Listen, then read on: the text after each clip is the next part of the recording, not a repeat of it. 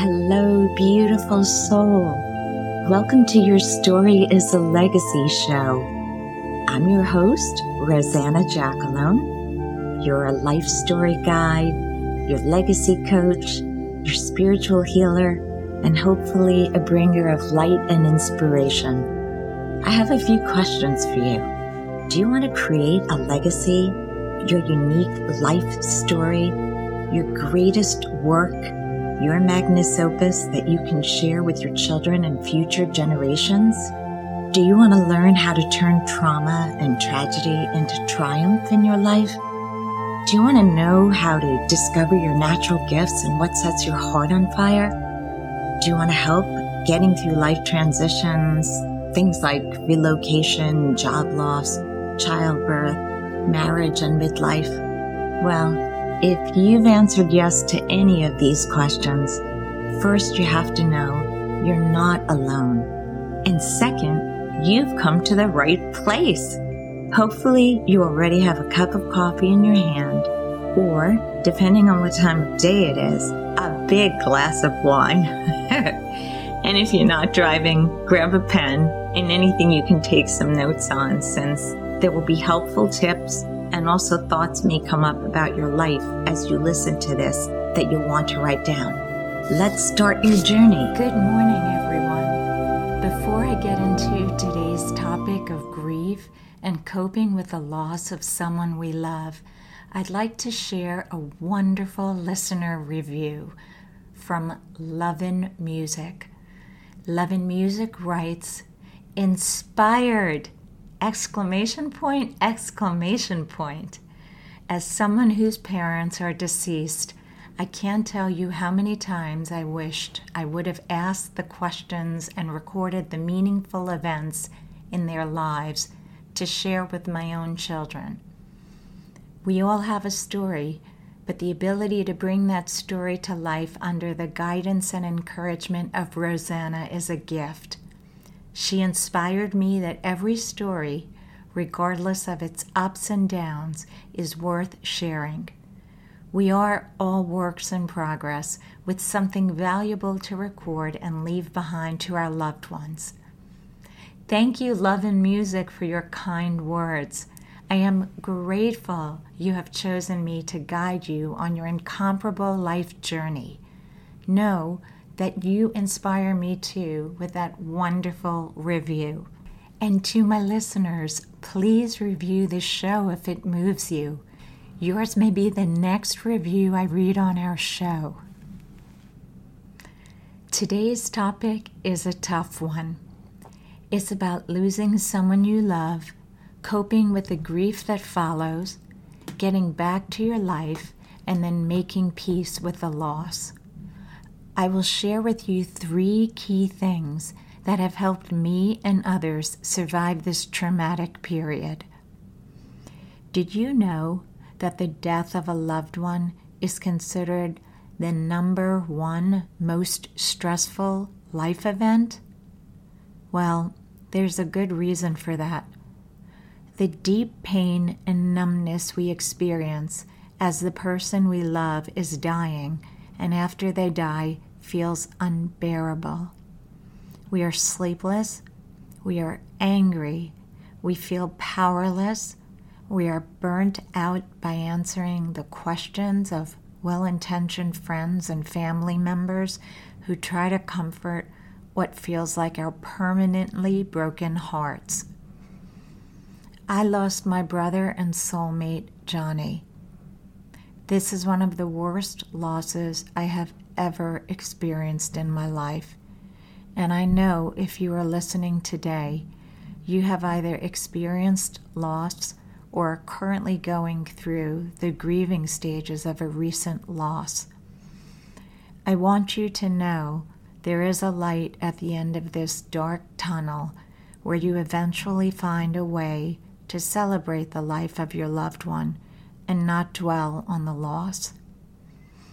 I'm going to share with you three things that helped me and others I have sat with in bereavement counseling cope, survive, and get to the other side of the loss of a loved one. The three things are Number one, allow yourself to feel. Number two, move forward. And number three, celebrate your loved one's life in a meaningful way. Before I get into each of these, I'd like to tell you a personal story. This is about my brother Johnny. He was the fourth of six children born to my mother and father. My mother described how beautiful he was when he was born. She told me he had a big smile and a tumble of black curls. He was two years older than I, and we were inseparable. Because of this, my mother always saw and described us as twins. No matter the activity, we were together from the time we were children. We could be creating anthills out of dirt in our backyard or playing matchbox cars while dreaming up what our future lives would be like when we were adults. We would end up sharing and living out our dreams together. I followed him to the same college and then to New York City when he went to law school there. Johnny was a true Renaissance man. He was gifted in every way, from his intellect to his soulfulness. People from all walks of life marveled at him, and everyone wanted to be in the company of this bright, charismatic, strikingly handsome man. While we lived in the city, we continued to be inseparable. After all, he was my best friend, my partner in crime, and my favorite date. We encouraged and cheered each other on always. I would describe our relationship uh, the way, uh, if any of you are on track or are familiar with a relay race, I felt like a relay runner. Johnny was always just ahead of me with the baton, and I was racing to catch up. And then it happened. My brother told me the devastating news that he had contracted the AIDS virus. Back in those days, it was a death sentence. He tried to keep a stiff upper lip as he told me, but tears just came streaming down my face in disbelief, even though I knew if anyone could beat it, it would be Johnny. He asked me to be his care partner as well as to be the person to handle his estate and his DNR, along with his partner Gary. Eventually, he shared the news with my family, with my father being the last to know, and then we had to break the news to several close friends. Each time broke my heart. We continued to celebrate occasions with friends and family but as the disease progressed, these became fewer. Johnny's appetite changed. He was constantly sick, and he began wasting away. When I held his hand through his chemo appointments, I witnessed him fighting the pain as the life saving poison ran through his body.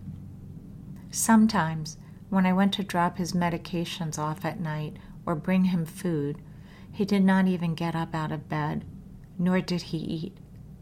He no longer had an appetite. I would go home and cry. How could this happen? Why did this happen? Johnny was so good. He was so young and was doing so much in the world. He had so much more to do. My mother my siblings and my father all suffered as well. For my mom, there was nothing more devastating than to watch her son dying. As she said, it's not the natural order of things. After all, he would always be her baby. She came to stay with him in New York City full time, and eventually he succumbed to his illness after 10 years of fighting, surviving multiple surgeries, hospital stays, countless medicinal cocktails and daily pain. On May 5th, 1997, at the age of 36, Johnny passed away. Our family and Gary all said tearful goodbyes as we looked at and kissed him one last time in his hospital bed. We lost our brother. I lost my soulmate. My mother lost her son. Gary lost his partner, and the world lost a light. Johnny suddenly stopped running the race of life, and he handed me his baton. I felt completely lost without him. And it is in this stage you go through the grieving in such a deep way. You are numb. I remember following his coffin, feeling like a zombie. There was a tremendous sense of exhaustion without being able to sleep. And given that I oversaw his estate, I had to go on autopilot to take care of things. The world stopped for me. But the day to day demands of his life still needed to be managed, along with repeatedly telling each person that I spoke to that Johnny had passed. No, it did not seem like there was another side to this very dark period, but I am here to tell you there is.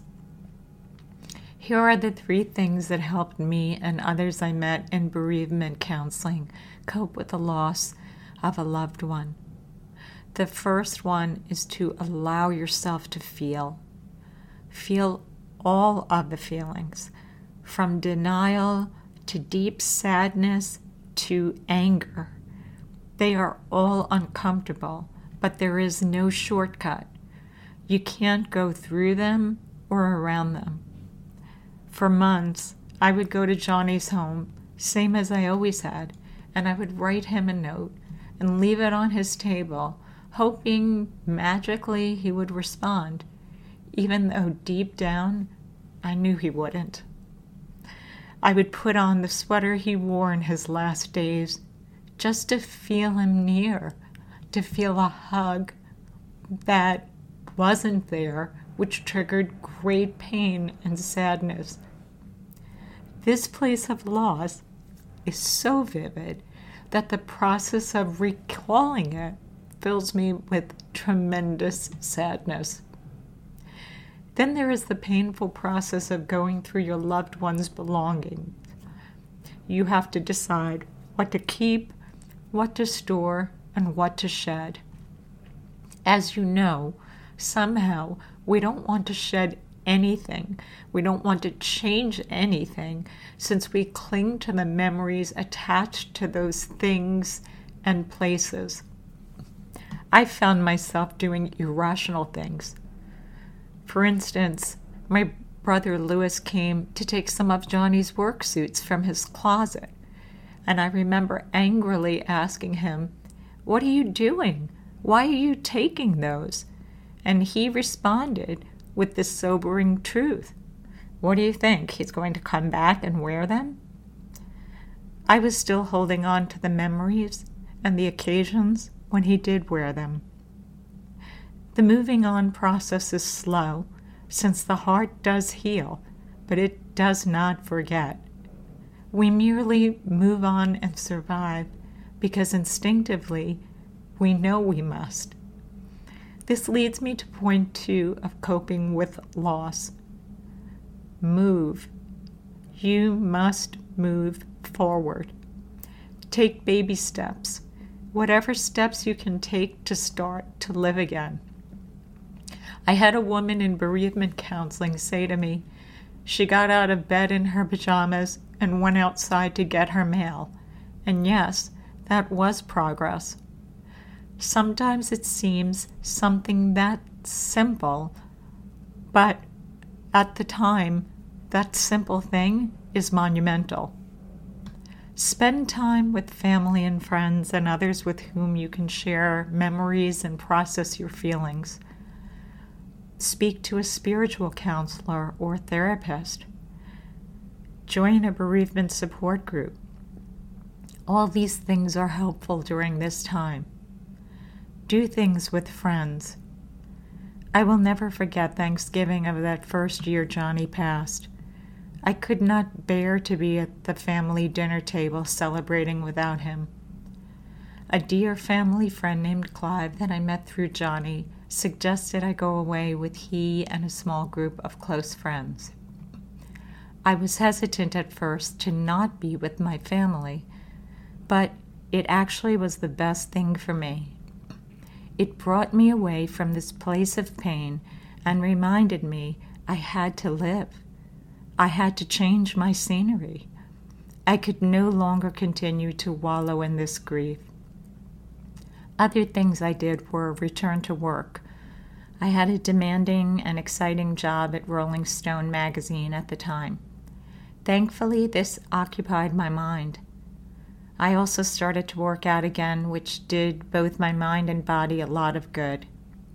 Remember, anything you do is a step in moving forward, but take a step forward no matter how small. Eventually, you will get to step three, which is the other side of the grief and celebrating their life. After all, it is their body that is taken from us, not their love, the memories we have with them, or the indelible mark they've left upon us. Their death always occupies a guarded place in our heart, but you finally accept it, make peace with it, and then you realize there are many ways to celebrate the life they lived. We are the torchbearers who get to keep their life going. How do we do that? How can we celebrate their lives after they are gone? Simply by continuing things that were meaningful to them or things they hoped to do in this life. In essence, you perpetuate their life. Here are a few examples of how we continued celebrating Johnny's life and kept him very much alive. He loved living on Central Park, and his home there was so very meaningful to him. My family and I decided it would be best to have our younger brother Louis move into the apartment, which we knew would make Johnny happy. We would not sell the apartment. Soon after, we were able to celebrate life in that apartment since Louis married one of my best girlfriends, Chris, and they were married on the rooftop garden of his Central Park West home. And their first child, Gigi, was born there. Johnny also loved celebrating his birthday in black tie since it fell on New Year's Eve. He, Gary, and I would dress up have a wonderful dinner at one of his favorite restaurants, ring in the new year by watching fireworks on the roof of his apartment building, and then have a birthday cake to celebrate. My family and I continued that tradition with Gary the first year after he passed. Johnny also loved Christmas. It was his favorite holiday. So, the year that he passed, I created a Christmas card with a beautiful photo of him smiling in front of all of his gifts under the Christmas tree. I sent this out to family members and closest friends.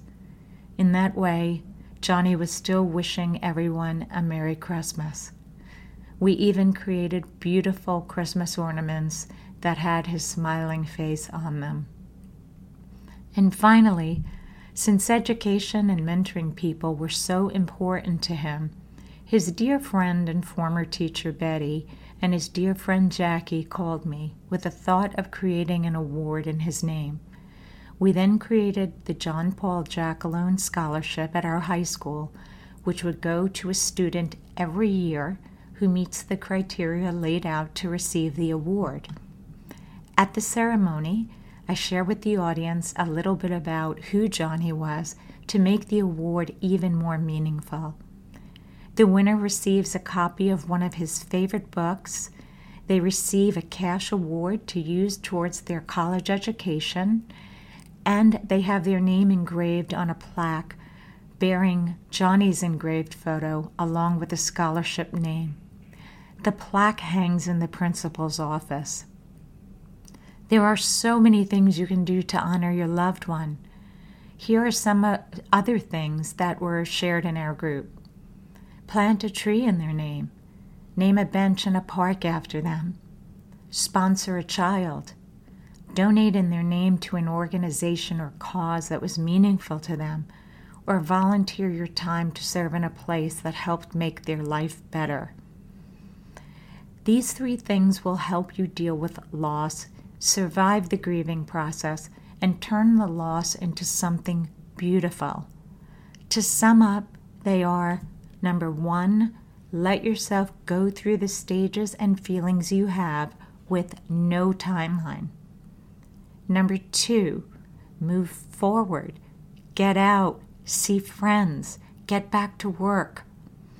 Take baby steps, but no matter what, take steps.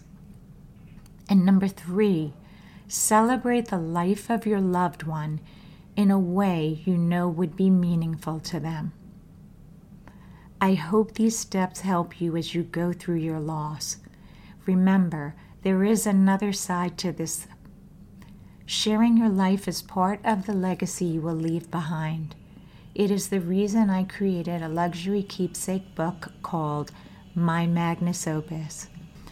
In this 120 page book, you will be able to process your life and capture events that have shaped you, as well as the most important people in your life, in order to create your life story for yourself, your family, and future generations to come. You can be sure Johnny is part of my Magnus Opus.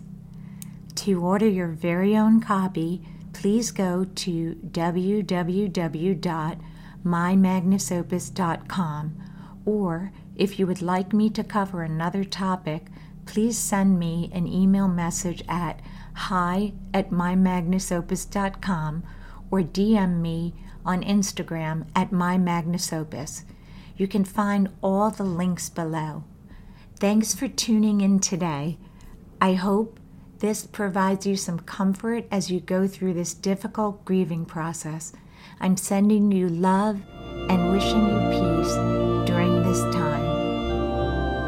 If you feel inspired by this show and think there are others who would be, I would be so grateful if you could take a screenshot of the show and add it to your Instagram story.